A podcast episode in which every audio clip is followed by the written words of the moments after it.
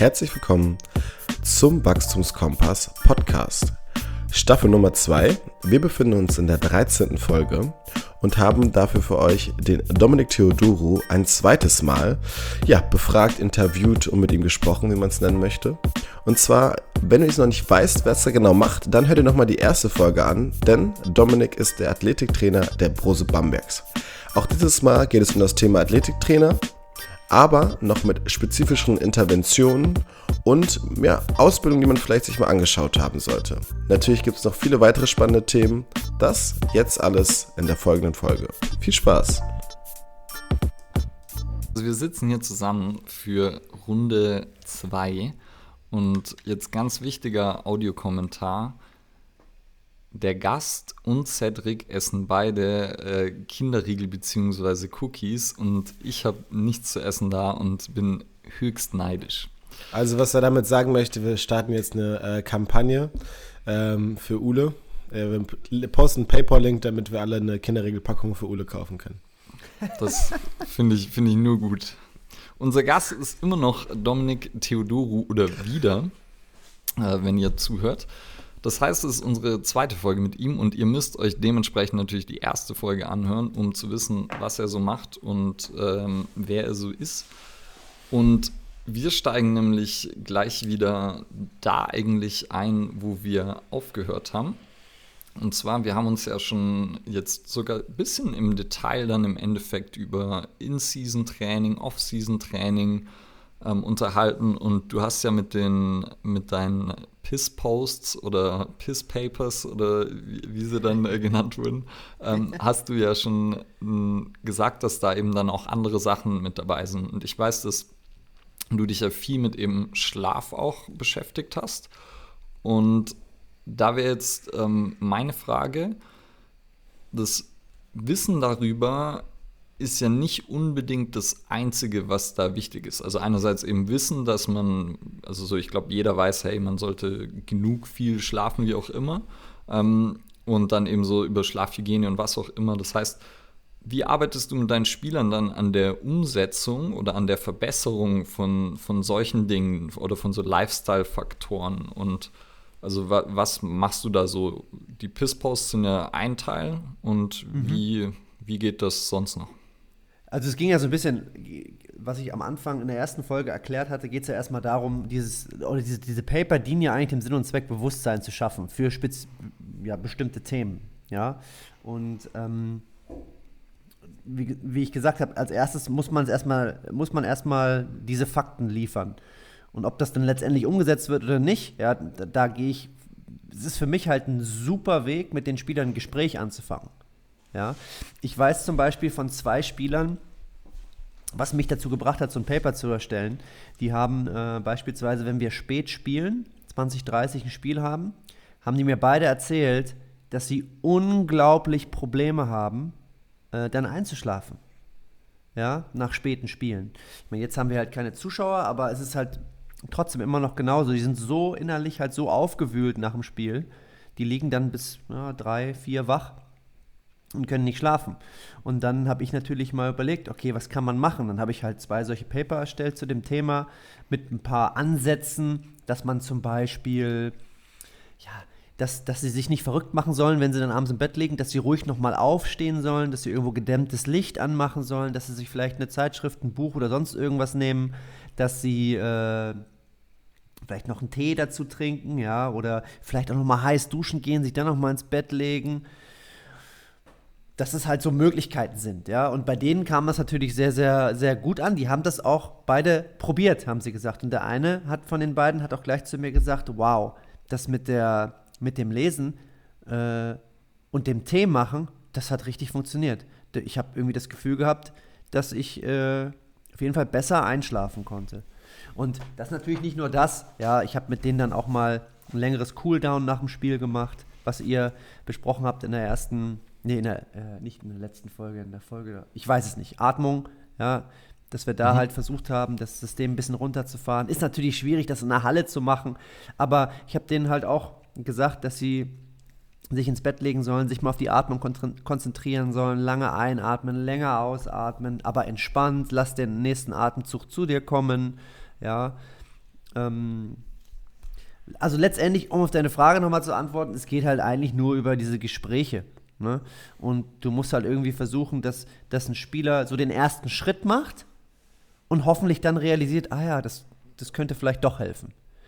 Und dann, ähm, dann hast du hoffentlich den Erfolg. Aber es kann auch sein, dass es nicht funktioniert. Ja, das ist jetzt, muss man halt über die, muss man halt beobachten und ständig weiter mit ihm in Kontakt bleiben.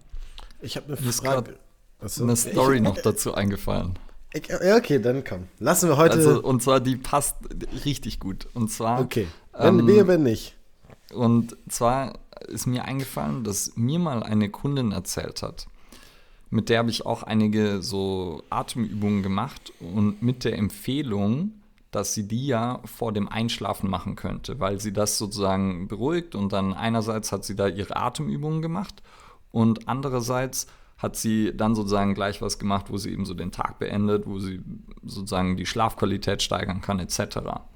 Und dann habe ich mit, die mit ihr, ich weiß es nicht, für vier, fünf, sechs Trainings haben wir die am Ende gemacht. Auch wenn es da, wie du sagst, in der Halle war nicht perfekt, aber wir haben es eben gemeinsam gemacht, auch wenn das halt jetzt was war, wo ich sagen könnte, okay, das ist jetzt nicht mega komplex, das könnte sie auch für sich machen. Und sie hat mir dann gesagt, ja, hätten wir das nicht zusammen gemacht, dann hätte sie es niemals umgesetzt, weil dadurch hat sie halt gemerkt, dass es wichtig ist. Und wenn ich nur gesagt hätte, ja, leg dich doch vom Schlafen mal hin und atme ein paar Mal so und so, dann hätte sie es niemals gemacht. Aber dadurch, dass mhm. wir es ein paar Mal gemacht haben, hat sie dann gesagt so, okay, so sie hat gemerkt, es ist mir wichtig, ich habe darauf geachtet und sie hat dann gemerkt, ich habe noch gefragt, okay, hat das irgendwas gemacht mit dir etc. Und das hat ihr dann gereicht, dass sie dem eine Chance gegeben hat. Und ja. hat mich nur gerade daran erinnert. Hm. Hat die Story gepasst, Cedric? Ja, schon. Also ich glaube, das ist äh, was, was du dann bei Dom gerade auch so rausgehört hast, dass es mit der, mit der, mit der, mit dem Cooldown in der Halle ähm, halt ein wichtiger Punkt dabei ist, also den Leuten halt auch wirklich die Sachen mal mit an die Hand zu geben und sich dann nicht dafür zu, vor zu scheuen, einfach nur Sachen einmal anzustoßen, um halt mehr Bereitschaft dafür zu kreieren, dass die Leute es auch nachher durchziehen. Weil ich glaube, das ist manchmal auch so ein Punkt, ähm, den vielleicht manche Coaches so ein bisschen missverstehen, dass es vielleicht manchmal nur so eine Starthilfe sein muss. Es muss noch nicht super fluppen. Es geht, wie Dom in der ersten Folge schon schön beschrieben hat, um diese Small Wins, einfach diese kleinen Sachen, ah, ich finde es cool und kommt dann besser da rein, dass man den Stein so ins Rollen bringt. Also deswegen hat die Geschichte schon gepasst. Meine Frage, die ich dazu habe, ähm, zielt auch so ein bisschen ähm, auf eine Frage von der letzten Folge ab. Das war so Thema Belastungssteuerung. Ähm, wie bist du so fürs Tracken zu haben? Also jetzt unabhängig auch von der Ernährung, jetzt nicht zu Kalorien, aber es wird ja alles mit momentan getrackt. Also ich bin auch selber manchmal ein kleines Opfer davon, was so im Bereich des Laufen betrifft. Also ich finde es geil, irgendwie meine Statistiken dazu haben, Herzfrequenz, Schrittlänge ähm, und sowas alles. Aber für die Athleten gerade, findest du, wie gehen die damit um? Macht es die mehr verrückt? Ist es besser für die? Also Schlaf, ähm, Herzfrequenz, etc. Also man muss dazu sagen, ähm, wie gehe ich das jetzt am besten an? Also ich glaube, das ist jetzt, wenn wir uns dieses Tracken jetzt uns mal auf den Kraftraum jetzt beziehen, mhm. da muss ich auf jeden Fall besser werden.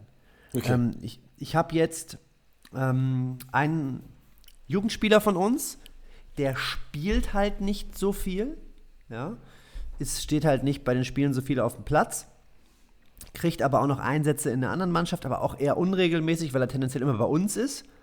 Ähm, und mit dem habe ich jetzt angefangen, mit dem mache ich halt ja, ein, ein Krafttraining, wo wir mehr tracken, weil wir einfach sehen wollen, wie er sich, äh, ob er sich verbessert. Ja, das ist was, was ich definitiv, glaube ich, in diesem, wir machen ja immer ein Krafttraining im, äh, ja, im, im, mit dem ganzen Team, was nicht ideal ist, aber da sind wir wieder an dem Punkt, was schon ideal. Ja, Hauptsache ist gut genug. Ähm, und da ist es so, dass ich glaube, ich die mir da noch mehr, also ich mache mir natürlich schon Notizen, um zu sehen, wenn jetzt einer gerne einen Goblet Squad macht. Ähm, ja, ich will natürlich, dass er dann auch besser wird. Ich will nicht nur, dass er nur den Goblet Squad macht, ja, und dann ist für mich die Sache erledigt. Ich will natürlich auch, dass er sich in der Saison da drin weiter verbessert. Ja, und mhm. da muss ich definitiv, äh, ja, das war jetzt auch so, ist jetzt auch mein kurzfristiges Ziel, dass ich da noch mehr ja, drauf achte und mir mehr Notizen mache. Mhm. Ich habe äh, vielleicht noch mal, um das von der anderen Perspektive noch zu unterfüttern, ähm, ja. Für mich war es auch so in die Richtung gehen, findest du, dass es eine große Wichtigkeit hat, also zu tracken? Oder geht es manchmal auch so um eine Gesamtperformance oder ein Gefühl? Kleine Story dazu, äh, sogar auch noch von Eberhard, ähm, hatte mal erzählt, dass äh, ich glaube, die deutsche Handballnationalmannschaft ähm, in, vor Olympia, Olympia in London ähm, irgendwie so ein paar Monate oder vielleicht Wochen davor hatten die ein FMS-Screening und da sind ein paar Spieler mit so einem Score von 10 rausgekommen. Also für Leute, die den Test jetzt nicht kennen, man sagt so ungefähr, man sollte so bei 14 rauskommen, dann ist in Anführungszeichen so alles okay. Alles darunter kann man vielleicht mal ein bisschen mehr arbeiten, also ist interessant. Ähm, und da ist diese Frage jetzt, ähm, findest du es, du bist jetzt nicht absolut, aber wo geht so deine Richtung hin? Eher Zahlen wirklich okay, extrem, extrem wichtig oder manchmal auch so mehr nach diesem Gefühl gehen? Also, was ich jetzt so äh, aus meiner Erfahrung sagen kann, wenn du etwas trackst, ja, wenn du etwas aufschreiben lässt oder wenn du ein Wellness-Questionnaire machst und die Spieler nicht drauf ansprichst, hast du ein Problem. Mhm. Weil die dann nämlich merken, ja, wir machen das hier, aber ja, damit spricht ja eh keiner mit mir drüber. Ist ja eigentlich eh egal. Ich weiß gar nicht, warum wir das machen. Also, wenn du sowas machst, musst du auf jeden Fall auch Spieler darauf ansprechen, damit sie halt eben nicht das Gefühl bekommen, oh, wir machen das hier nur, um es zu machen. Mhm. Ja? Also bei uns ist es zum Beispiel so, ähm, wir machen kein Wellness-Questionnaire, ähm, weil, naja, das liegt, also, ich will jetzt nicht sagen, es liegt um Headcoach, aber er hat damit schlechte Erfahrungen gemacht. Mhm. Ja, in seiner vorherigen Station in Belgien. Und deswegen ist er dem Ganzen so ein bisschen, hm, ja, nicht positiv gestellt.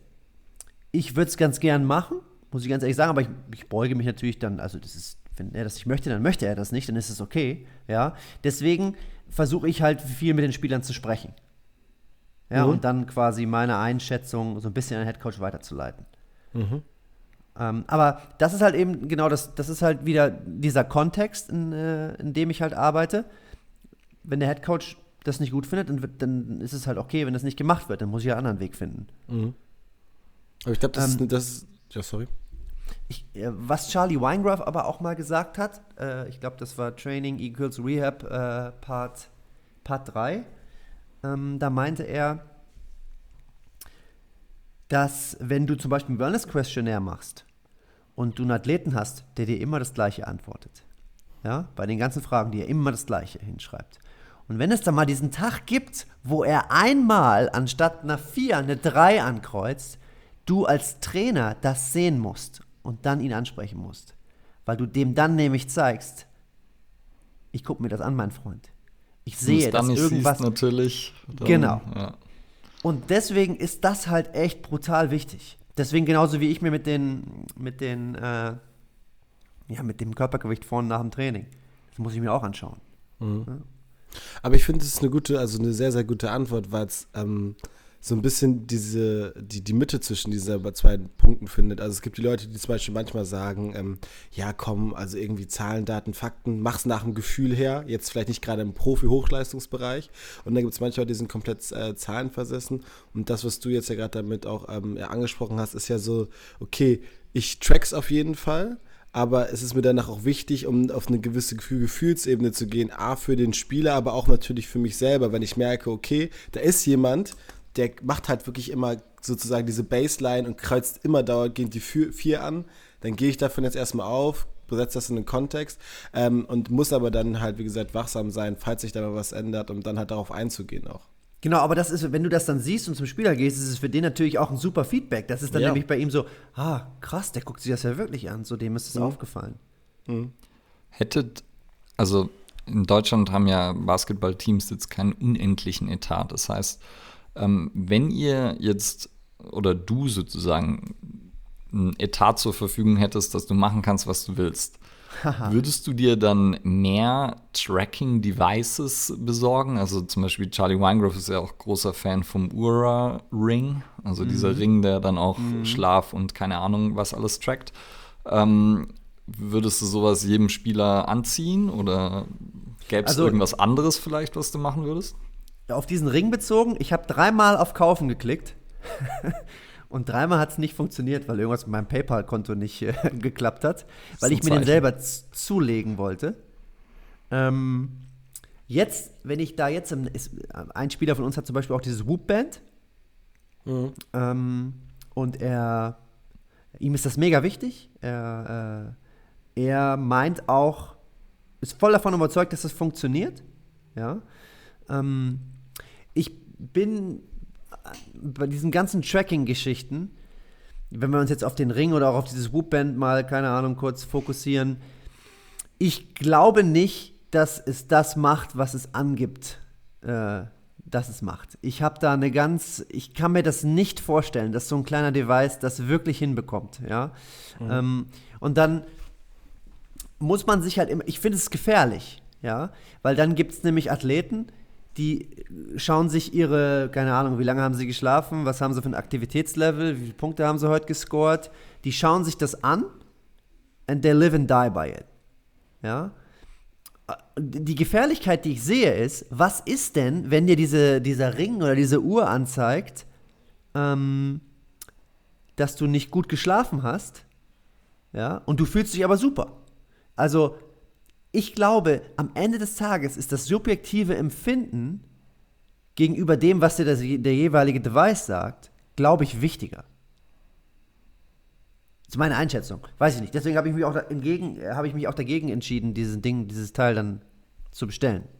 Mhm. Also Audiokommentar, ich habe die ganze Zeit genickt, während Domi geredet hat, weil er wieder eine meiner Meinungen wunderbar bestätigt hat. ähm, und wir haben ja auch, glaube ich, schon mal drüber gesprochen, dass halt, ich meine, es gibt Leute, die stehen drauf und dann finde ich es cool. Ja. Aber ich, ich finde auch eben da die Gefahr, eben, dass dann jemand denkt, so, fuck, habe ich jetzt scheiße geschlafen? Kann ich jetzt überhaupt performen, wenn mir meine App sagt, dass ich nur 70 Prozent äh, Schlafqualität hatte? So, so rum kann es ja eben auch gehen. Und das ist, glaube ich, tatsächlich eine Gefahr, gerade wenn man halt so Super Type A Sportler hat, die es ja auch gibt, die halt alles richtig machen wollen und die ja. natürlich auch sehr fokussiert sind. Und dann, ja, ist es einfach halt, ich glaube, also man muss es halt so ein bisschen individuell entscheiden. So, wenn ein Spieler da mega Bock drauf hat, warum nicht? Aber ja. so. Aber sollte es, dann, sollte es dann dazu führen, dass, keine Ahnung, die Uhr, wie du es gerade gesagt hast, die Uhr sagt dir, ja, heute hast du nicht so gut geschlafen. Und er fühlt sich vielleicht gut, aber ist dann irgendwie trotzdem mental, ach Mist, meine Uhr hat mir das und das. Das finde ich halt sehr gefährlich. Ja. Und vor allem vor dem Hintergrund, was du ja auch sagst, dass halt die Daten, die sie erheben, sind nicht immer so gut scheinbar. Und nee. dann ja auch, wissen wir ja irgendwie, HRV war ja eine Zeit lang das Ding. Mhm. Und dann merkt man, okay, es gibt auch sehr große individuelle Unterschiede und bei manchen Leuten funktioniert es vielleicht gar nicht so gut als Prädiktor oder als wirklich reliabler Maßstab. Und dann ähm, wirft es halt Fragen auf. Und dann ist halt die Frage so, kann man da sagen, man macht es jetzt mit dem ganzen Team? Und ja, schwierig. Ist schwierig ich glaube, also witzigerweise war das, wo meine anfängliche Frage auch so ein bisschen hin, hingezielt hat und deswegen fand ich es gut, dass du es jetzt dann nochmal so ein bisschen äh, spezifischer auch gefragt hast, weil ich mir nicht so gelungen ist. Ähm, ich glaube, dass da also die so du, Domi, als Person halt so diese, diese wichtigste Schnittstelle bist über die Sachen, die wir gerade in der vorherigen Frage beantwortet haben. Also halt wirklich Daten aufzunehmen, die jetzt ein bisschen ja spezifischer aufgenommen wurden und dann halt auch richtig zu interpretieren, also mit dem Eindruck des Spielers und des Kontextes. Und da sind wir wieder bei der Personalie, was wir ja zum Beispiel auch als Personal Trainer immer sagen. Also man kann Sachen besser in Bezug setzen und hat natürlich auch eine andere kognitive Leistung. Natürlich hat man jetzt nicht so eine Rechengeschwindigkeit wie in ein kleiner Computer, aber man kann besser Bezüge setzen und auch relativieren. Ein Computer kennt halt 1 und 0 und das ist dann so, okay, Parameter nicht erreicht für guten Schlaf, okay, weg. Aber dass dann zum Beispiel jemand ist, der jetzt irgendwie, keine Ahnung, das und das ist privat passiert und er hat eigentlich genug geschlafen, aber bei dem ist trotzdem Kacke, das erkennt ja. das Device ja nicht, ne? Nee, auf keinen Fall. Und was ich letztens auch irgendwo gelesen habe, das fand ich auch super interessant. Habe ich das gelesen? Äh, nee, das war in dem äh, Athletiktraining Deep Dive von dem Cutledge wieder. Da hat er halt gesagt, wenn ein Athlet, jedes Mal, wenn ein Athlet in die Halle kommt, wird es immer, ist es immer ein anderer Athlet. Weil du weißt ja immer nie, was am, am Abend vorher, wie er geschlafen hat, keine Ahnung, was morgens passiert ist. Du kannst es halt immer nicht einordnen. Und da auf, auf diese äh, Thematik bezogen, hat er halt auch gesagt, dass man das Training in der Saison dem Ganzen äh, auch anpassen muss. Wenn er sich gut fühlt, ja, dann trainier mehr. Wenn er sich nicht so gut fühlt, dann Mach weniger. Und sonst, wenn man sich dann vorstellt, jetzt irgendwie ein Kobe Bryant oder ein äh, Michael Jordan, die ja beide auf ihre Art und Weise Psychopathen sind, ähm, würden von so einer Uhr gesagt kriegen, dass sie nicht gut geschlafen haben, die würden halt sagen, ja, fuck you, ich äh, werde trotzdem performen, ist mir doch scheißegal. So, also ist ja auch, ja. Da Okay. gibt's krasse Sachen. Kennt ihr dieses Video mit den, mit den Basketball-Statistiken, wo das mal jemand in so einen Charts gesetzt hat? Also ich muss sagen, ich bin nicht so into Basketball, aber ähm, ein bisschen schaue ich da auch mal rein, aber mit so wirklich halt so Kennzahlen. Ich glaube, ähm, was war das dann irgendwie mal so, zum Beispiel so, ähm, wie viele Ringe man in so und so vielen Playoff-Spielen gewonnen hat. Und wenn man, man manchmal so bestimmte Spiele auch noch bis in die 50er Jahre manchmal da reinsetzt, was für riesen Gaps da zum Beispiel gibt. Auch so, dass LeBron James irgendwie so mit Abstand über, mit einem Abstand von 300 Playoff-Spielen irgendwie gegen alle anderen Spieler in der NBA aktuell führt. Es gibt niemand, der so viel Playoff-Erfahrung hat. Und das ist mir nur gerade so eingefallen bei dem Beispiel so Zahlen, Daten, Fakten. Das ist einfach manchmal ja, krass ist, wenn man Sachen nochmal so visualisiert halt. Ja. Also es ist ein interessantes Video. Stehen ja Amis auch unheimlich drauf, ne? Auch so Stats und so, Ja. wer wie viele Minuten, wie viele Triple Doubles und Ja, genau, da war ist ja Steve auch Curry, glaube ich. Basketball so also ein Ding. Ganz weit vorne, ja. Ja, Alright, dann du hast ja vorher noch mal kurz FRC angesprochen. Weil das ja auch was ist. Ähm, so. Nein, Domi, also so. Audiokommentar Cedric zeigt auf sich und guckt ich hab- äh, fragend. weil und ich hatte es mir nicht- aufgeschrieben. Ich hatte es mir aufgeschrieben und war okay, ich habe aber nichts Okay. gesagt. Nee, als du äh, deine Cookies holen warst, ähm, haben Domi und ich auch kurz gequatscht. Und vielleicht magst du kurz mal erklären, so was das nochmal und äh, für die, die es nicht kennen und wie hat das sozusagen deine Art und Weise zu arbeiten beeinflusst? Also ich habe das Seminar, das erste Seminar in Deutschland damals gemacht. 2017 war das. Äh, und dieses Prinzip äh, oder ja, dieses System hat für mich nochmal eine ganz besondere Bedeutung, weil ich hatte in der ersten Folge gesagt, dass äh, ich ja, ja mit Rückenschmerzen, so viel Rückenschmerzen zu kämpfen hatte für eine längere Zeit, drei Jahre.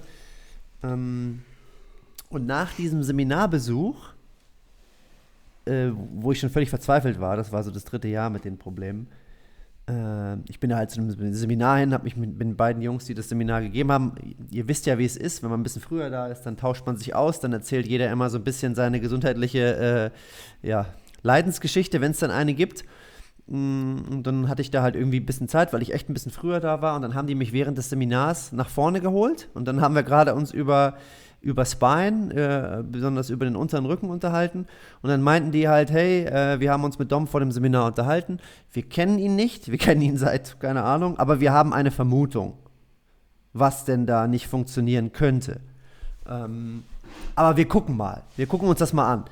Und dann haben die mich da, äh, ich war natürlich super interessiert, weil ich dachte mir, hey, ich suche jetzt nach drei Jahren nach der Lösung und jetzt wollen die beiden kommen, kennen mich nicht und wollen mir sagen, hier, äh, darauf könnte es eventuell hinauslaufen. Und das war dann genauso, wie die das halt gedacht haben. Ja, ich, die haben mich halt gefragt, ob ich meine, meinen unteren Rücken äh, ja, segmental, wie man immer das nennt, äh, sich ob ich das, äh, ob ich den bewegen kann, unabhängig vom oberen Rücken oder vom, äh, vom mittleren Anteil meines Rückens. Und konnte ich halt nicht. Ging gar nicht. Also ich war wie gelähmt in dem Bereich. Also nicht, ist jetzt übertrieben gelähmt, ne? Aber ich hatte halt keine, keinerlei äh, Möglichkeiten, das zu tun. Und dann war ich erstmal schockiert, weil ich dachte, hey, komm, ihr wollt jetzt, dass ich meinen unteren Rücken, nur diesen speziellen Teil, versuche immer in Beugung und Streckung zu bewegen und das soll mein Problem lösen, das glaube ich nicht.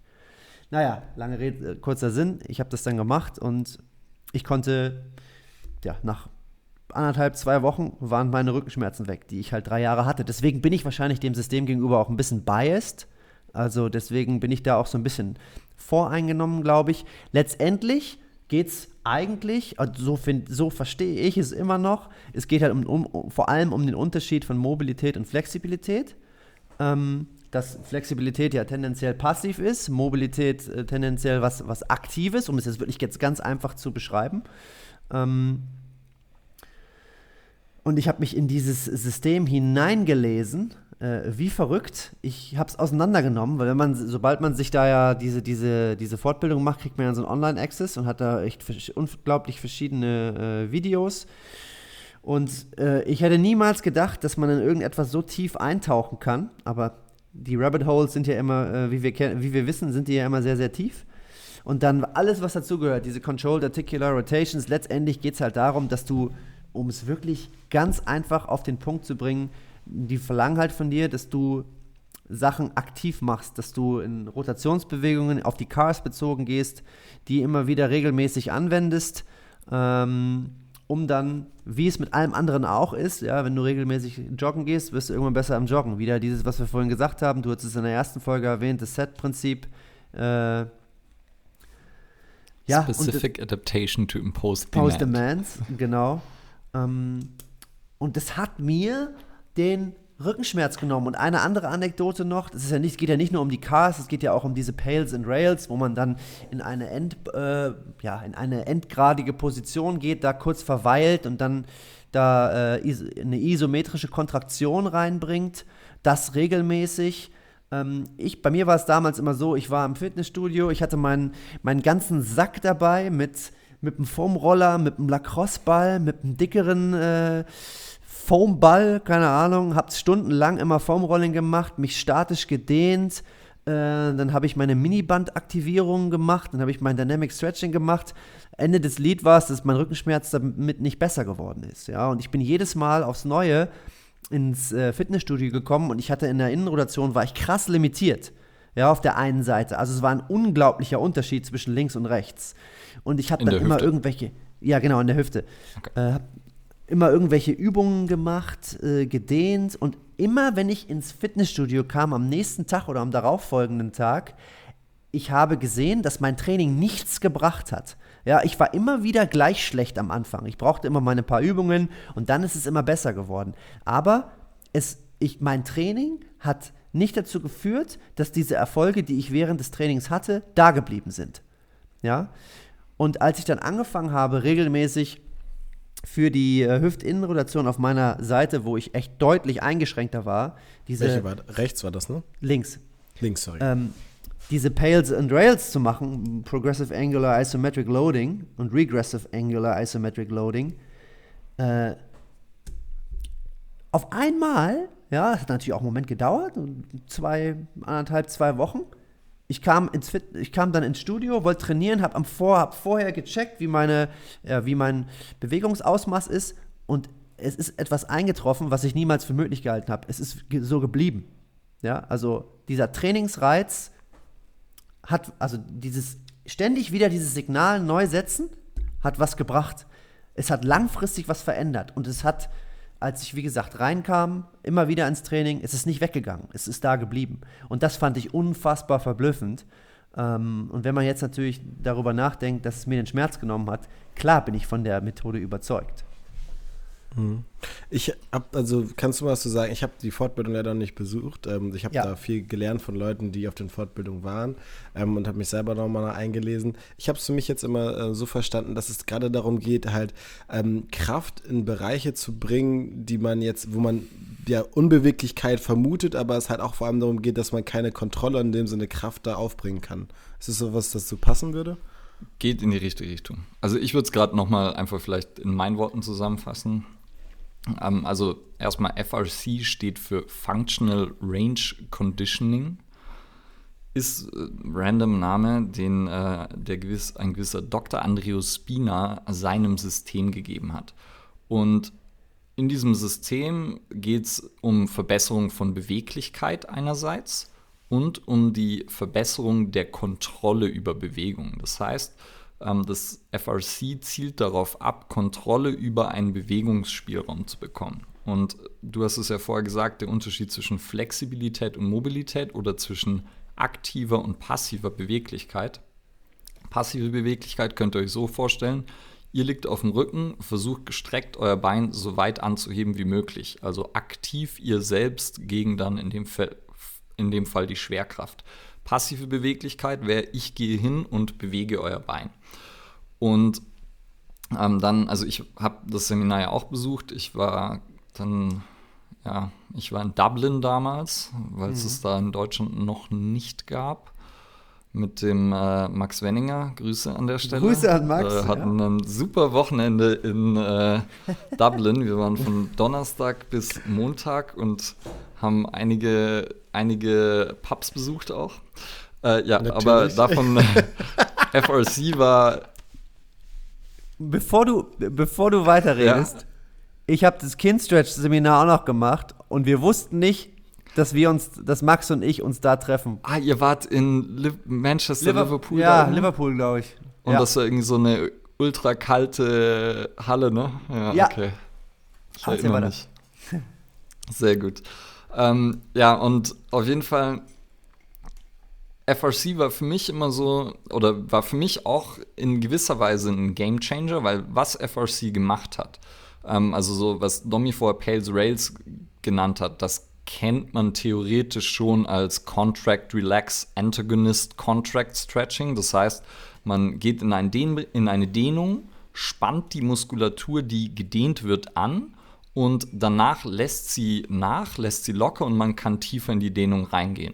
Und dann würde man die gegenüberliegende Seite, also sagen wir, ähm, wir haben wieder das Beinheben auf dem Rücken und ich habe jetzt, ich habe sozusagen Dommys Bein genommen und so hochgehoben, wie es geht. Er drückt mit seiner Ferse in meine Hand. Ähm, das wäre die, die Kontraktion der gedehnten Seite und danach versucht er, das Bein noch weiter anzuheben und das wäre die Kontraktion der, der Seite, die in einer kurzen Position ist. Und ähm, das kennt man schon. Aber was eben FRC gemacht hat, also die haben sich angeschaut, was machen Disziplinen, die sehr beweglich sind. Also zum Beispiel Turnen, Martial Arts, also die kommen, viele kommen aus dem Brazilian Jiu-Jitsu und Grappling, wo Beweglichkeit eine wichtige Rolle spielt. Und haben sich dazu noch parallel die Wissenschaft angeschaut zu Beweglichkeit, zu Gewebe, wie verändert sich äh, Bindegewebe etc. Und das versucht eben zu einem System zusammenzupacken. Und für mich war das definitiv auch äh, sehr einflussreich, weil eben, was wir jetzt immer und immer mehr wissen, was immer mehr Studien zeigen und was zu dem passt, was du ja gerade gesagt hast, wenn wir uns dehnen, dann verändern wir erstmal keine Struktur, also wo man früher mal dachte, ein Muskel ist verkürzt und ich ziehe ihn wieder in die Länge. Aber das, was wir machen, ist wahrscheinlich eher ein neurologischer Input oder ein neurophysiologischer Input. Und der Körper setzt einfach nur für eine kurze Zeit nach dieser Dehnung die Stretch-Toleranz hinunter. Das heißt, ähm, oder die Stretch-Toleranz hoch. Die, also das heißt, der, der, dieser Dehnwiderstand ist einfach ein kleinen Tick weniger. Und dann ist eben so die, jetzt wieder ein bisschen vereinfacht, aber ich glaube, so versteht man es ganz gut. Die Idee von, von FRC schaut so aus. Wenn ich meinem Körper Kontrolle darstellen kann und zeigen kann, dass ich gerade eben in diesen Endbereichen meiner Beweglichkeit, wo ich ja dann durch eine Dehnung hinkomme. Also wenn ihr euch vorstellt, ihr wollt in einen Spagat, spreizt eure Beine so weit wie ihr könnt.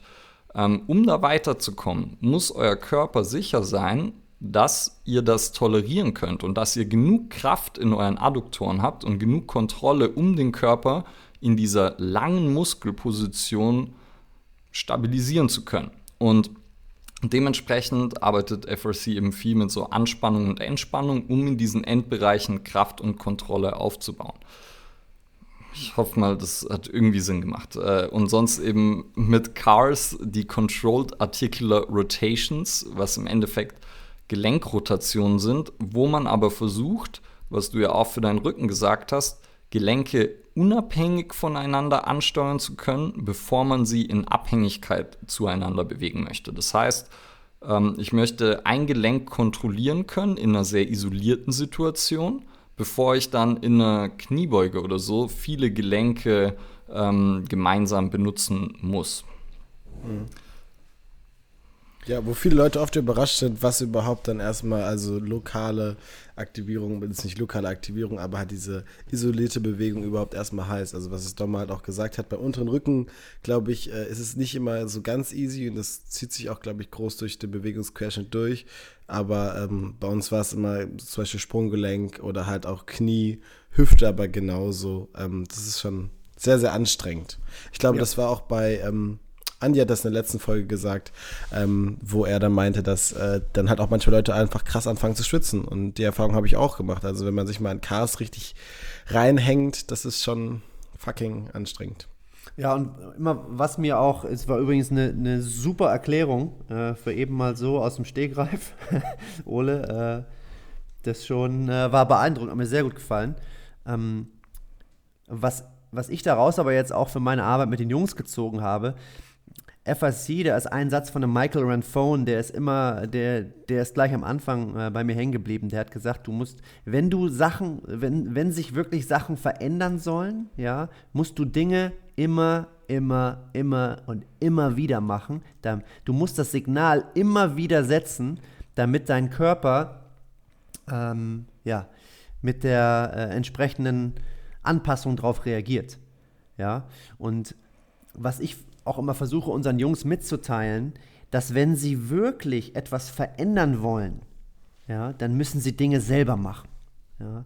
Dann können sie sich nicht darauf verlassen, dass wenn sie äh, ja, eine Behandlung bei, beim Physiotherapeut bekommen, ich will jetzt, das ist ja alles nicht, das ist ja alles super, ne? gerade bei uns sind in unserem Bereich, äh, wenn die Spieler sich danach besser fühlen, dann sollen sie das machen. Sie sollen aber nicht rechnen, dass, äh, keine Ahnung, wenn sie eine Muskelverletzung haben, dass eine Behandlung sie weiter nach vorne bringt. Ja, die müssen selber danach äh, arbeiten. Und was mir dieser FSC-Gedanke nochmal so äh, verdeutlicht hat, ist, dass du halt mit, wenn du was verändern willst, du musst mit Spannung arbeiten. Ich weiß nicht, wie ihr es auf Deutsch übersetzt, aber dieser Begriff Force, ich weiß immer noch nicht, wie ich den so am besten auf Deutsch übersetzen kann, ist schwierig. schwierig. Kraft, Spannung, keine Ahnung. Ähm, aber der Körper letztendlich, ich glaube, deinem Körper ist es egal, ob diese äh, Kontraktion, ob die exzentrisch, ob die konzentrisch oder isometrisch ist, solange es eine Kontraktionsform ist und dieser Reiz groß genug ist, wird dein Körper mit der dementsprechenden Anpassung reagieren. Und das machen halt genau diese Pales and Rails.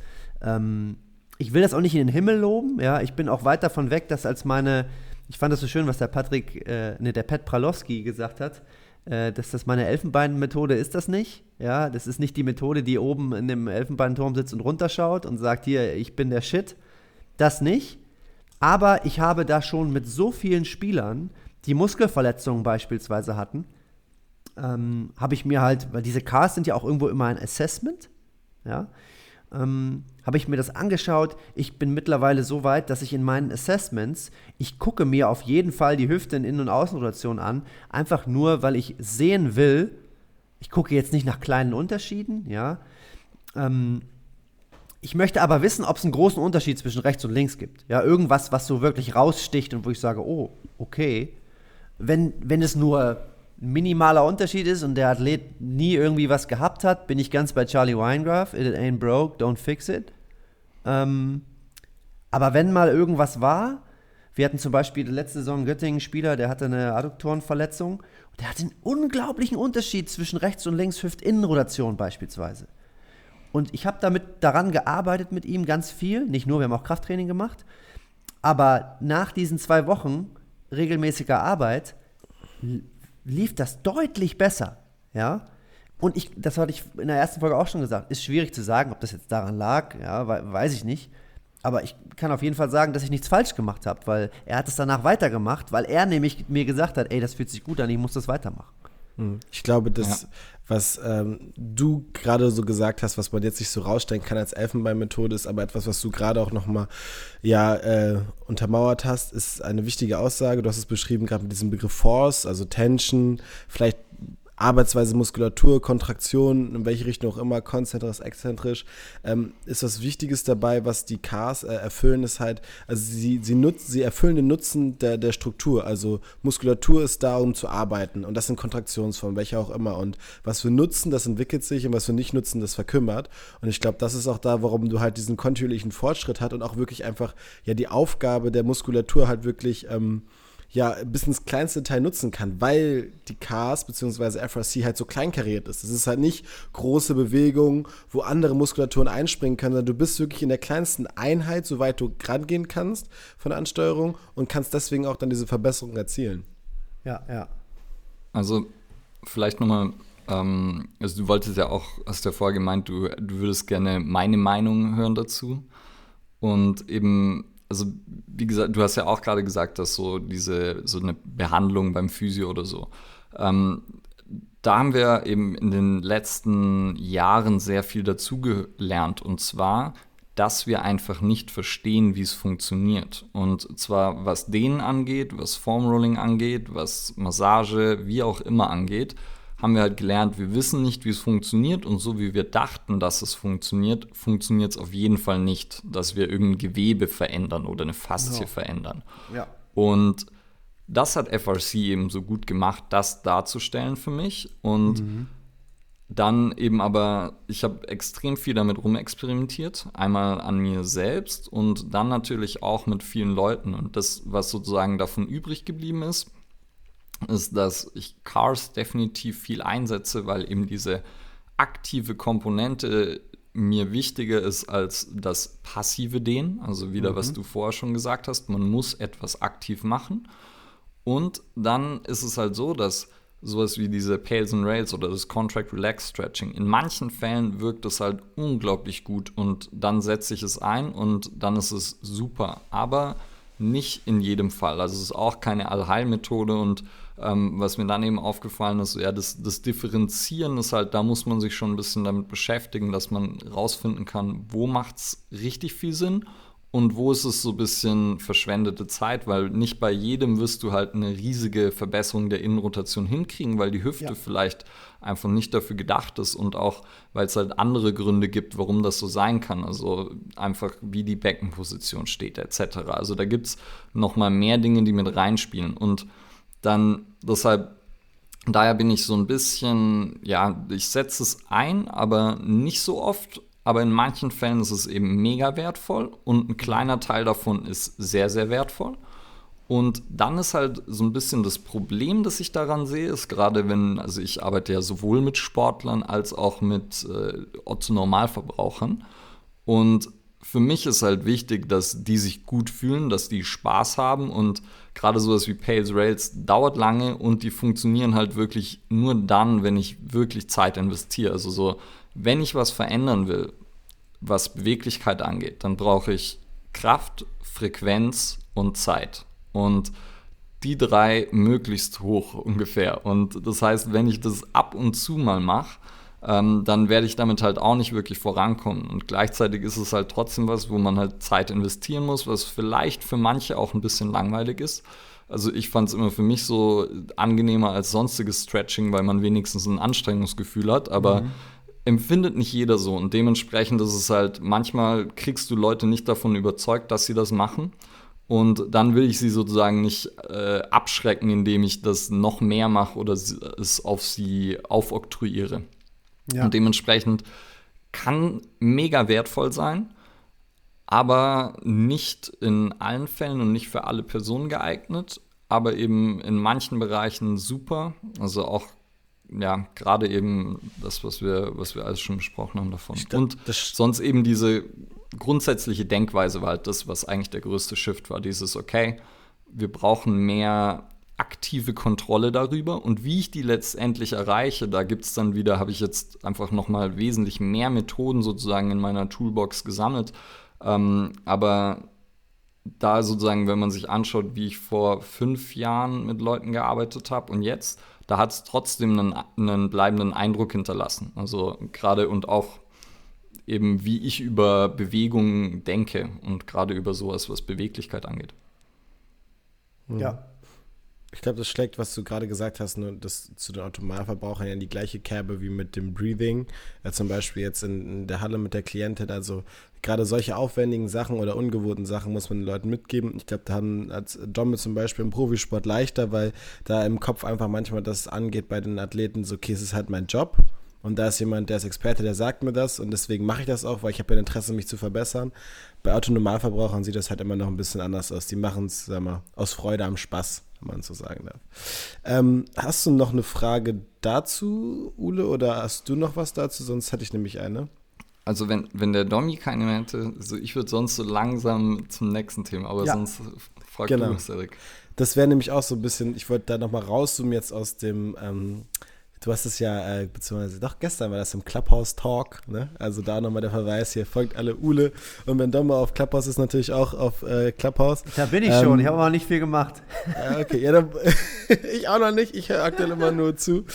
Ähm, von dem Training, von dem Planeten ähm, FRST mal ein bisschen rauszoomen und ich würde gerne mal wissen, was denn bei äh, Domme sonst noch so in der äh, Trainingsgalaxie ist. Also du bist Athletiktrainer, ähm, was sind noch für Ausbildungen, wo du sagst, ähm, die darf man mal besucht haben, die haben dir Spaß gemacht, die haben dich weitergebracht? Also ich, äh, wo war ich denn noch überall? Ich habe halt die CF, äh, das heißt glaube ich jetzt, äh, das von, ja, das vom, äh, die M, Mike Ball Strength and Conditioning, die habe ich gemacht. Das war auch schon ewig her. Dann habe ich, Du warst zusammen mit Jens, ne? Da auch da. Ja, das war genau. in München, ne? Ja. ja genau. Da haben wir genau. uns vielleicht sogar kennengelernt. Das da haben wir uns erste Mal, wirklich, ja, oder? ich glaube ja. nämlich auch. Das war doch in dem, äh, wie heißt denn das, Olympiapark? Nee. Ja, Ja, Olympia, oder am Olympiapark beim Olympia-Einkaufszentrum. ja, genau. FT Club. Ähm, also ganz generell, ich bin immer noch ein großer Fan von Boyle. Das hat jetzt ein bisschen nachgelassen, weil ich jetzt auch immer ein bisschen mehr rechts-links schaue, aber ich glaube, diese ganzen Sachen, die der anbietet, ich habe auch, glaube ich, ich, alle Functional Strength Coaches habe ich mir, glaube ich, alle reingezogen, weil ich den Typen halt einfach gut finde. Ja, ich finde es toll, wie er das verkauft und wie, äh, wie er das Sachen veranschaulicht. Und ich finde, er ist so greifbar, deswegen äh, mag ich den sehr gerne. Ähm, ich habe die, heißt es äh, C, CFT? CFSC. Oder CFT, ja. CFT von Perform Better mit Chris Gamper und Ja. äh, Sylvester Neidhardt. Okay. Neidhardt? Ja, die, äh, die Ja. beiden mag ich ja auch sehr gerne. Das hat mich, hat mich damals auf jeden Fall auch sehr nach vorne gebracht. Das war damals so diese Zeit, wo Thema Functional Training gerade angefangen hat. Ähm, ansonsten, was ich zuletzt halt echt vermehrt mache, ähm, ich kaufe mir äh, Online, äh, Online-Kurse. Ich bin beim äh, Strength Coach Network angemeldet. Da gucke ich leider nicht ganz so viel rein. Ähm, was natürlich total dämlich ist, wenn man da angemeldet ist. Aber, ob ihr es glaubt oder nicht, die haben jetzt angefangen mit sogenannten Cheat Sheets. Die kommen meinen Pisspapern so ein bisschen nahe. Deswegen finde ich das Okay. super. ähm, sonst, ich bin, was habe ich noch? Ja, wie gesagt, das, diesen äh, äh, den äh, Out of the Box Campus kann ich nur empfehlen. Ja. Ja, das ist, und sonst lese ich halt viel. Ah, Und ein, ich, oh, wenn ich das Fass jetzt aufmache, dann weiß ich nicht, wie lange wir hier noch sitzen. Ich bin ein riesiger Fan von Mladen Jovanovic. Den habe ich auch in meinen Notizen, weil ich ihn auch äh, gut finde. Und ich habe tatsächlich aber noch keins seiner Bücher gelesen. Ähm, aber Oh. ich habe ihn schon in haufenweisen, bevor sein Buch draußen war, habe ich ihn schon in haufenweisen Podcasts und so Blogartikel und so von ihm gelesen. Ich, dieser Typ, man, man muss dazu sagen, der ist manchmal ein bisschen crazy, was er da auf Instagram postet. Junge, Junge, Junge. Äh, aber seine Bücher Strength, äh, Strength äh, Training Manual 1 und 2, Wahnsinn. Also ich bin, der hat auch so eine witzige Art und Weise, wie er, wie er schreibt. Jetzt ist, äh, ich ich habe es noch genau vor mir, ich habe das Buch im Urlaub irgendwann mal gelesen, das erste, und ich habe einfach irgendwann so angef angefangen zu lachen, weil er halt einfach so cool schreibt. Ich finde es super, äh, ja, äh, für mich ist es Entertainment, aber seine Inhalte, auch dieses, äh, gerade dieses ähm, Thema agile Periodisierung, das ist ja genau mein Ding, ja. Ähm, deswegen finde ich den wahrscheinlich auch so gut. Also alles das, was von ihm kommt, kann ich eigentlich nur empfehlen. Ja, im Trainingstechnisch. Laden, Jovanovic.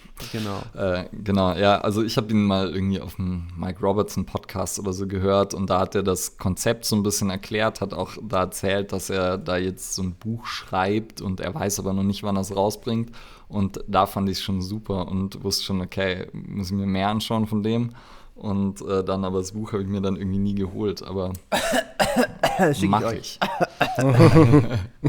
ähm, sonst hast du ja vorher gesagt, äh, der, der, die 59 Lessons von Fergus Connolly gehören zu deinen Top 3 Büchern. Mhm. Ja. Wer sind denn die anderen beiden? Ja, ihr werdet lachen. Ähm, aber eins, was ihr hier auch genannt habt, was unsere Sp ja, Spieler jetzt auch schon gelesen haben, das ist das äh, Good to Go. Ah ja, okay. Von der, äh, ich weiß Christy nicht. Aschwandern. Aschwand, ja, genau. Das ist auch. Äh, super, super Buch. Und dann, oh, dann gibt es noch eins, das ist auch unglaublich: Circadian Code von Sachin Panda. Da ja, geht es halt um diesen zirkadianen Rhythmus, Schlafen ganz äh, an und für sich. Ähm, da habe ich auch so viel zu notiert. Äh, verrückt. Also, ich weiß es gar nicht, ich habe schon wieder mehr als drei. Natürlich die Dinger von Jovanovic. Als Coach muss man die, glaube ich, gelesen haben. Dieses äh, äh, äh Strength Training Manual 1 und 2. Um, ähm, good to go. 59 Lessons. Ich glaube, so, das, das sind ja, so ist, doch, die... ist doch schon gut. Wie bitte? Man, man ist, ist ja schon gut. Man muss ja nicht, äh, also reichen ja immer so ein paar Empfehlungen, weil das hatten wir auch schon häufiger als Thema, dass ich glaube, bei den meisten stapeln sich eher die Bücher, die man Ja. nicht gelesen hat und es kommen immer welche dazu.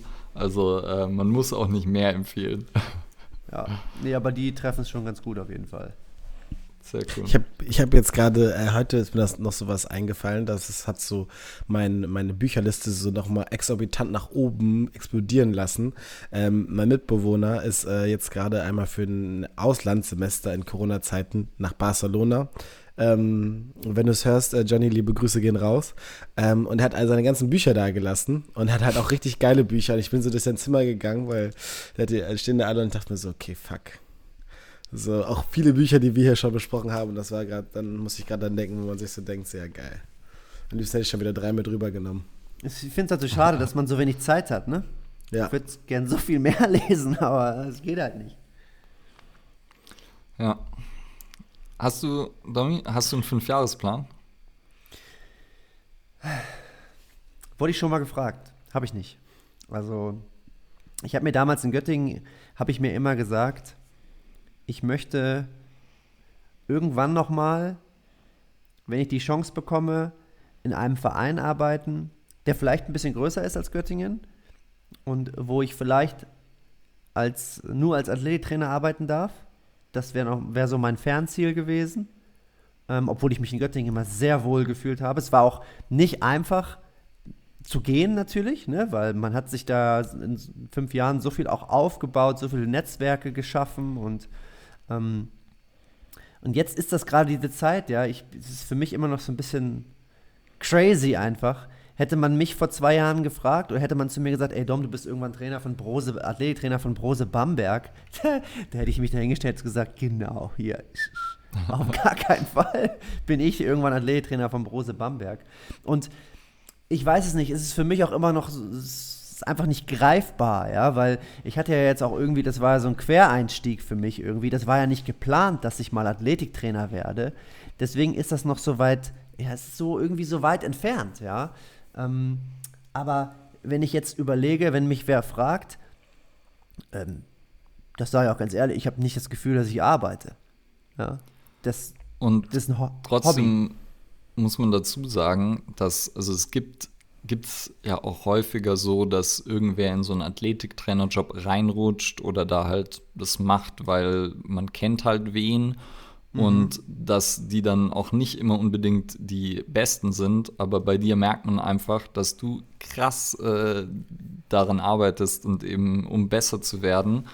Und ähm, ich finde es jedes Mal wieder cool, irgendwie, wenn ich mit dir quatsch, wenn wir uns auch wenn unregelmäßig sehen oder auch, was ich halt dann von dir so auf, auf den Instagrams und so sehe, weil man einfach eine deutliche Entwicklung sieht und ich finde es halt immer geil, wenn dann so andere Leute über andere Wege zu ähnlichen Schlüssen kommen.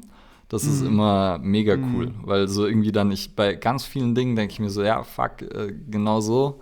Ähm, und das finde ich sehr cool, weil da kann man bei dir definitiv nicht sagen, du bist reingerutscht und machst halt einfach, sondern ich würde halt sagen, äh, du bist auf jeden Fall zu Recht jetzt auch äh, bei mit Brose äh, oder mit den Baskets Bamberg ja einem der, der Basketballvereine in Deutschland. Ja, vielen Dank für das äh, Kompliment. Das äh, Ja, bedeutet mir sehr viel. Also wie, das, da, das ist mir aber auch wichtig. Ja, ich will halt nicht stehen bleiben. Ich will besser werden. Ich, was heißt besser werden? Ich will einfach ja, mir mehr Perspektiven. Wie? Ja, es geht ja auch durch. Es geht ja auch ganz viel über die über die Erfahrung. Ja, je mehr du siehst, desto mehr kannst du, glaube ich, auch Dinge einschätzen. Ja, ich habe nicht, bin noch lange nicht da, dass ich sagen kann, ich habe alles gesehen. Ich bin jetzt irgendwie, mache das jetzt sechs Jahre. Das ist ja ein Witz. Ja, das ist ja. Wir hatten bei uns äh, in unserem Podcast hatten wir einen Spielagent, der macht das für 20 Jahre, ja, wo ich mir so denke, so, da bin ich ja noch ein richtig kleines Licht im Gegensatz zu ihm, ja. Ähm, und alleine dieses, dieses Thema Training, es hört ja nie auf, es bleibt ja, es bleibt ja nicht stehen, es geht immer weiter. Was mich allerdings immer so ein bisschen stört, ist dieses, dieser, auch auf Social Media, dieser Drang, immer wieder zu versuchen, irgendwas Neues hochzuladen irgendwas Neues, was noch keiner gemacht hat. Mann, bleib bei dem, was ja scheinbar so aussieht, dass es, dass es funktioniert. Und das ist halt, was wir vorhin auch schon gesagt haben. Das ist simpel, also trainiere die Basics, sieh zu, dass du, das sagt ja auch der, der Daniel Kutletsch wieder so richtig gut, der sagt ja immer, versuch dich fernzuhalten von diesen Pseudowissenschaften, diesen, äh, diesen ein, ein zwei pro, äh, Prozent, ja, mach lieber die 98 Prozent so gut wie du kannst. Äh, und, und wenn du das so gut wie du kannst machst, dann brauchst du, glaube ich, die anderen, diese ganze, dieses ganze neue Zeug nicht. Und das ist für mich, das macht für mich mega Sinn. Äh, und ja, wer weiß, was jetzt in der Zukunft passiert und was noch alles auf uns zukommt. Ähm, aber ich bin noch weit davon weg, dass ich sage, ich, äh, ich fühle mich wohl oder so. Ganz im Gegenteil. Ich habe das Gefühl, ich weiß nicht wirklich viel. Das ist immer so, weiß ich nicht. Das, das geht auch irgendwie wir, nicht weg. Das hatten wir auch, glaube ich, schon mal in der ersten Staffel. So gibt es auch so ein schönes Pie-Chart zu. Also wenn man so anfängt äh, mit gerade so diesem, diesem, diesem, Thema Training, dann denkt man erstes so, äh, so Shit I know. Und dann sagt man so King wie Shit I don't know. Und irgendwann kommt man so an einen Punkt, so Shit I don't know, I don't know. Und dann denkt man sich ja, denkt man so, okay, fuck. Also man hat jetzt so, ne, deswegen nach sechs Jahren hat man einfach ein Gefühl dafür, dieses, dieses Universum ist noch so riesig und es werden noch so krasse Dinge auf einen zukommen. Ähm, deswegen ist das immer sehr schön zu sehen, äh, wo wir auch ja viel drüber sprechen, halt, wenn Leute da mit Feuer und Flamme hinter sind und halt auch gerade diese Professionalisierung vorantreiben halt mit selbstständiger Auto, äh, Auto, soll ich schon sagen, autodidaktischer Arbeit. Ich würde selbst, selbstständige Arbeit und autodidaktisch zusammenpacken. ähm, was äh, natürlich nur positiv dabei rauskommt und natürlich auch dann diese zwischenmenschliche Komponente äh, mit den Spielern äh, eine ganz, ganz wichtige und große Sache ist, die man dabei auch nie vergessen darf, weil auch das begleitet einen. Das hast du gerade schon mit dem Punkt Erfahrung sehr schön angesprochen.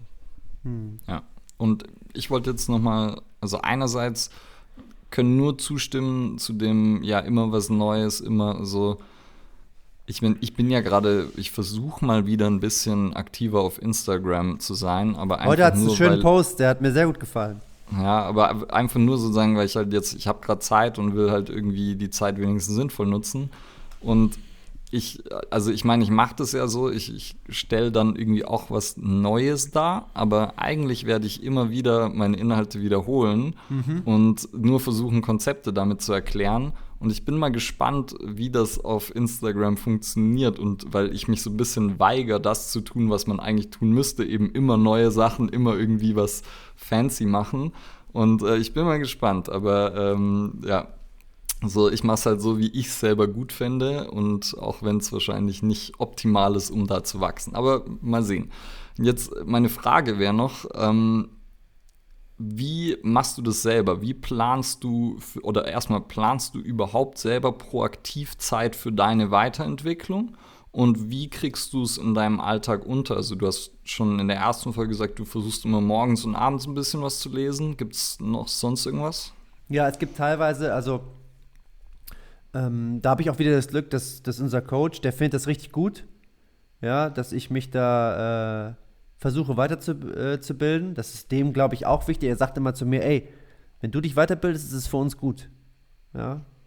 Äh, und das, das ist, glaube ich, ein großes Privileg, ja. Also, ähm, dass er mir das dann quasi auch erlaubt. Ich meine, gut, ich bin jetzt halt in Anführungsstrichen Vollzeit-Athletiktrainer. Ich finde, das das ist irgendwo schon fast eine Berufung, das, also finde ich, dass man sich versuchen sollte, weiterzuentwickeln. Ich glaube, es äh, wäre vermessen zu sagen, ja, ich wäre zum Beispiel niemals der Typ, der sagen würde, oh hier, ich bin, ich bin der Shit, ich weiß alles und so wie ich sage, so, äh, so machen wir das jetzt auch. Ähm, also, wenn es meine Zeit zulässt, dann mache ich das auch mal, weiß ich nicht, dann, wenn eigentlich schon alle Spieler weg sind und es ist 17 Uhr oder so, ich bleibe halt gerne im Büro sitzen und arbeite dann und gucke, was ich machen kann. Ja, ich meine, das ist, äh, ich habe mir jetzt mit Markus zusammen, äh, Markus Lindner, wir, der ist ja halt auch absolut äh, crazy, was äh, so Lesen und Seminare und dies und jenes anbelangt. Ähm, wir haben uns jetzt wieder irgendeinen Isometric Performance, keine Ahnung, äh, Zugang äh, zusammengekauft. und das wird jetzt mein nächstes Projekt. Also, und ich denke mir halt immer jeden Tag ein bisschen, ja. Ich äh, würde gern mehr schaffen pro Tag, aber ja, es ist halt. Zeit nicht, ist begrenzt. Genau, Zeit ist begrenzt. Ähm, ja, und dann geht es halt über Lesen, Online-Seminare. Das sind halt so die Sachen, die ich mache. Aber was noch viel wichtiger ist, wie ich finde, ist, angenommen, ich habe mir irgendwas angelesen oder ich habe einen Pod, Pod achso, ja, ganz vergessen, Podcasts. Das ist ja, oh Gott, wie bin ich darauf denn nicht zu sprechen gekommen? Äh, das ist ja für mich, ich komme gar nicht mehr raus aus der Podcast-Welt. Wenn ich morgens beispielsweise die Halle vorbereite, hatte ich ja auch angesprochen, dass mir das wichtig ist, dass ich fertig bin, wenn, die, wenn der erste Spieler reinkommt. Ähm, ja, wenn ich die Halle vorbereite, da ist ja morgens noch keiner in der Halle. Super Gelegenheit, Podcasts zu hören. Wenn ich zur Arbeit fahre, Podcasts. Äh, einfach nur, ich bin ja, mittlerweile ist es schon fast eine Sucht, sich neue Sachen anzuhören. Man, man hört ja immer in der Hoffnung, dass man irgendwie was mitbekommt, was man vielleicht, worüber man vielleicht man so noch nicht drüber nachgedacht hat. Ja, und jetzt, um den, äh, die, äh, noch zum Ende dazu zu kommen, ich finde, es ist super wichtig, wenn du etwas dir neu angeeignet hast, sei es, wenn du etwas gelesen hast oder wenn du etwas ähm, gehört hast im Podcast. Es gibt so zwei, drei Spieler, zu denen ich immer hinrenne. Aber die wollen das auch, die finden das toll. Äh, also einer, der sich jetzt immer anhören muss, ist Bennett Hund. Aber der will das halt auch, ja, der will. Ähm, das quasi dann ihm zu erzählen, was ich gerade mir irgendwo angehört habe, da habe ich immer die, die, da glaube ich immer, das gibt mir den besten oder den größten Benefit. Wenn ich das, was ich gehört, gelesen habe, versuche in meine Worte, in meinen Worten wiederzugeben. Das ist, glaube ich, so dieser Tran äh, Transfer, weiß nicht, ob es Transfer ist, aber erstmal das Ganze so, ja, jemandem ja, zu erklären. Doch, es ist so der nächste Schritt vom Verstehen ist, wenn man es jemandem rüberbringt, wenn man es rüberbringen kann, jemandem erzählen kann. Ja, ist ja, ja auch, ich meine, auch in äh, Teams gibt es Early Adopter, die dann Bock haben, das neueste Zeug zu hören und die das geil finden. Ja, und, und äh, bei Bennett war es zum Beispiel so, als das angefangen hat, äh, der hatte letzte Saison auch in Göttingen bei uns gespielt. Da habe ich ja mit diesen Papern angefangen und dann, und das war halt so, da ging es dann um die äh, Schlaf, eine Schlafmaske für zu Hause, ne? dass, dass es halt dunkel ist. Äh, diese Brillen, Blue Light Blockers, äh, damit habe ich dann angefangen und ich habe ihm halt davon erzählt und er fand das so interessant und er hat sich das auch gekauft und er hat mir dann gesagt, ey, das funktioniert. Ich finde es einfach, wenn wir im Bus sind, hat er seine Maske dabei, ne? So, ja. ist, und das sind dann wieder, ist wieder so diese Small Wins, ja, das ist genau das, worum es geht. Ne? Äh, diese Kleinigkeiten, wenn du, wenn du halt merkst, oh, du hast einen erreicht und der hat was gefunden, was ihm weiterhilft. So, das ist auch, glaube ich, so ein bisschen, wo ich meine Rolle sehe. Ja, das ist genau das, äh, was ich versuchen sollte zu schaffen. Ja, dieses Bewusstsein zu, äh, zu wecken und eventuell, dass es dahin führt, dass ein Spieler selbst was verändert. Sehr cool. Kurze random Zwischenfrage. Bist du in der Fahrradstadt Bamberg mit dem Fahrrad unterwegs? Nope, weil das, das ist hier echt verrückt. Ich hatte mir Bamberg kleiner vorgestellt, was so flächentechnisch anbelangt. Das wäre aber nicht zu meistern. Ich fahre mit dem Auto zehn Minuten. Mm, also daraus wäre schon zu meistern. Aber ich habe ja immer einen Rucksack dabei, meine Sportsachen. Manchmal muss ich irgendwo was hinfahren, dann muss ich zwischendurch mal nach A, von A nach B fahren. Also es wäre schwierig mit Fahrrad. Okay. Und dann auch noch mal Ähm, kurze Random-Frage. Bester Spieler gerade in der deutschen Liga? Naja, das ist natürlich jetzt bei mir, ist natürlich jetzt irgendwie auch so, wen ich schon immer richtig gut fand. Ähm, es ist vom, vom FC Bayern der Wladimir Lucic. Das ist echt Guter Mann. Witziger Junge auch, einfach. Ja, das weiß ich nicht, aber äh, kenne ihn ja nicht, aber so von was der alles so mitbringt. Stark, groß, kann werfen, kann penetrieren, kann verteidigen. Also so das Gesamtpaket eines Spielers, ja. Okay, cool. Freut er sich, wenn er das hört. Sehr cool. Ähm, ja, ich würde sagen, ich weiß, Cedric, hast du noch eine Frage? Mm, nee, ich habe äh, meine Fragen, hier sind wir durch. Weil wir haben jetzt schon ein bisschen gesprochen, wird langsam spät. Ich fand es mega geil bisher auf jeden Fall. Ähm, und hat mir sehr viel Spaß gemacht. Aber wir sind ja auch schon wieder über eine Stunde. ne? Und es ging so wie im Klack. Flug. Und äh, ja, deshalb, ich würde würd sagen, reicht, oder? Es reicht. Wir gehen jetzt alle noch lesen. Ne? Ist ja auch, äh, ich habe ja natürlich einen Audiokommentar auch vergessen. Ähm, bei der Anmerkung zur Blaulichtbrille hat Cedric sehr stark geschmunzelt, weil er in diesem Moment eine Blaulichtbrille trägt und es ist 23.22 Uhr. Ähm, und ja, das heißt, wissen, wir sitzen natürlich vor Bildschirmen, dementsprechend wäre es gut, wenn man eine auf hätte. Ja, man weiß, wer gleich am besten einschläft von uns. Sehr gut. Ja, Domi, dann, äh, ich kann nur noch mal sagen, vielen lieben Dank für deine Zeit. Mir hat es unglaublich viel Spaß gemacht. Ich glaube, es waren coole Einblicke drinnen für Leute, die sich für so einen Athletiktrainer-Job interessieren und sonst auch eben für alle Coaches äh, und Begeisterte in der Richtung haben wir auch so über ein, zwei Feinheiten gesprochen. Das war, glaube ich, interessant. So sicherlich auch mal die Abläufe in, einem, in so einem Team zu hören, ist ja auch ganz cool, glaube ich, für Außenstehende, weil man das ja auch immer so ein bisschen ja, man denkt immer, da läuft alles glatt und perfekt und dann hört man, äh, hört man die, die da sind und sagen so, puh, das ist, äh, geht jetzt auch nicht alles wie am Schnürchen und ähm, das finde ich immer sehr schön, dass das so, weil das wird ja manchmal so ein bisschen ja nicht, ich will nicht sagen hochgelobt, aber man, man stellt sich anders vor. Und das finde ich ganz wichtig, dass, weil viele Leute ja in so eine Richtung wollen, dass man halt weiß, worauf man sich da einlässt, weil in jedem Fall heißt es viel Arbeit und ähm, eben konstante Weiterentwicklung zu auch natürlich nicht gerade kurzen Arbeitszeiten, weil ich meine, in Göttingen als Teammanager und Athletiktrainer hast du sicher auch einiges an Zeit investiert und ich meine, deine Freundin ist immer noch mit dir zusammen, das heißt, äh, ist äh, ja auch irgendwas ja. machst du da wahrscheinlich trotzdem richtig. Und ähm, ja, deshalb vielen Dank für deine Zeit. Wir haben jetzt noch nicht, doch eine Frage musst du noch beantworten, weil ich höre euren Podcast auch immer mal wieder, aber ich habe den Moment nicht gehört, wo ihr den Namen geändert habt und das erklärt. Ich habe danach auch noch eine Frage, fällt mir gerade ein. Ihr seid ja die, die Brain Pops inzwischen und habt mhm. als die Brain Drops angefangen.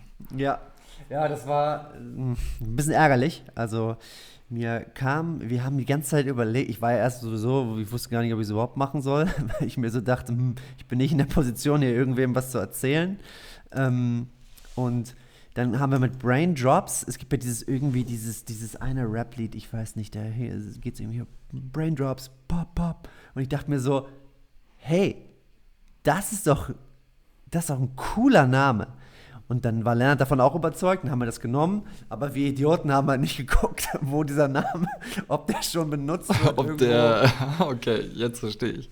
Ja, und äh, das war natürlich, dann hat uns halt derjenige äh, nett darauf hingewiesen. Nochmal vielen Dank, äh, weil er hätte das halt auch äh, rigoroser durchziehen können. Weil er uns nämlich erlaubt, die, die ganzen vorherigen ersten Folgen äh, online zu lassen, ohne dass wir es ändern. Das war, glaube ich, nicht selbstverständlich ähm, oder ist nicht selbstverständlich. Dafür nochmal vielen Dank. Und dann haben wir uns überlegt, ja, irgendwie wollen wir aber in der Richtung bleiben. Und dann sind wir, bin ich, bin ich glaube ich, irgendwie auf Brain Pops gekommen. Das fand ich irgendwie auch ganz cool. Jetzt haben wir uns da auch abgesichert. nicht, dass es wieder irgendwie Äh, mal das Handelsregister einmal ja, hoch und runter geschaut. Genau. Und äh, ja, seitdem ist es Brain Pops. Und wie gesagt, es macht unfassbar Spaß. Mhm. Sehr cool. Okay. Jetzt ja, Namensfindung ist nicht einfach. Nee. nee. auf gar keinen Fall. Das haben wir ja auch schon mal in einer, einer anderen Folge erläutert, wie das bei uns war. War auch sehr spannend. Und wir hatten das auch einmal, dass wir schon Namen hatten, dachten, der wäre cool und dann auf einmal so, ah, nee, der ist schon weg. Äh, da kommen wir nämlich auch direkt zu unserem Namen. Unser Name lautet Wachstumskompass. Ähm, darum für dich die Frage, Domme, was bedeutet Wachstum für dich? Äh, ich glaube, auch mein, dass man sich halt ständig weiterentwickelt und nicht stehen bleibt. Ja, dass man, dass man versucht, mehrere Perspektiven von gewissen Dingen einzugehen, dass man nicht Sachen sofort verurteilt, ja, wie wir das ja auch, glaube ich, in der, in der Episode jetzt ganz gut besprochen haben. Nur weil man auf Instagram irgendwas sieht, was vielleicht nicht seiner Idealvorstellung verspricht, ähm, sollte man das nicht gleich verurteilen. Ja, es ist immer nur ein, ein Auszug, ja, ein kurzer Auszug aus einem großen Ganzen. Und äh, ja, man sollte sich auf jeden Fall immer versuchen, äh, weiterzuentwickeln. Das ist für mich so ein bisschen was, was mit äh, Wachstum zu tun hat. Nicht stehen bleiben und im nächsten Jahr vielleicht einen Schritt weiter sein. Ja, das ist für mich auch auf meinem, ich denke mir jedes Jahr, okay, cool, was kannst du dieses Jahr machen, was die Jahre davor noch nicht gemacht hast? Womit, was ist der nächste Schritt? Mhm. Das ist, würde ich sagen, das Wachstum für mich. Ja. Das Schön, war doch ein schönes Schlusswort. Bevor, ich, bevor wir jetzt auflegen, was ich ja jetzt auch schon ganz oft, äh, was ich Ole schon ganz oft geschickt habe, ich habe ja gesagt, ich höre gern Podcasts, ich höre euren Podcast besonders gern. Ähm, ihr schafft es auf jeden Fall, ihr, eine richtig entspannte Atmosphäre zu erzeugen. Ja, es macht super Spaß zuzuhören. Ähm, eure Gäste sind immer sehr, sehr interessant. Also ich bin ein großer Fan. Äh, macht weiter so und ich, ich habe auf jeden Fall mehr als die Hälfte der ganzen Folgen auf jeden Fall schon gehört und werde auch weiterhören. Vielen, vielen Dank. Sehr cool. Danke dir. Gerne. Dann da nochmal der Aufruf, hörte ich auch den Podcast von Domi und Lennart an. Hm. Lennart ist Psychologe, ne? Ja, der hat äh, Psychologie studiert. Oder äh, studierte Psychologe, so rum. Ja, hat ja. jetzt aber hat jetzt abgebrochen, weil es für ihn die richtige Entscheidung war. Interessante Geschichte. Bald zu hören im Brain Pops Podcast. Ja. Ansonsten, wie gesagt, at Domzeps auf äh, Instagram und äh, gibt so ein paar Beiträge von ihm. Jeder, der irgendwie in Athletiktraining äh, interessiert ist, auf jeden Fall anschauen, weil da hast du ja so dieses In-Season-Training auch ist ein paar Mal echt, äh, und was du ja gesagt hast, so, du willst nicht irgendwie eine neue Übung vermitteln, sondern halt so, finde ich ganz cool, deine Denkweise und Sichtweise dargestellt und äh, so, dass man da auf jeden Fall auch was rausziehen kann. Deshalb da vorbeischauen. Ansonsten natürlich gebt uns gerne Feedback. Ähm, liked, shared, subscribed, abonniert äh, Familie, Freunde, Haustiere, Omas, Opas.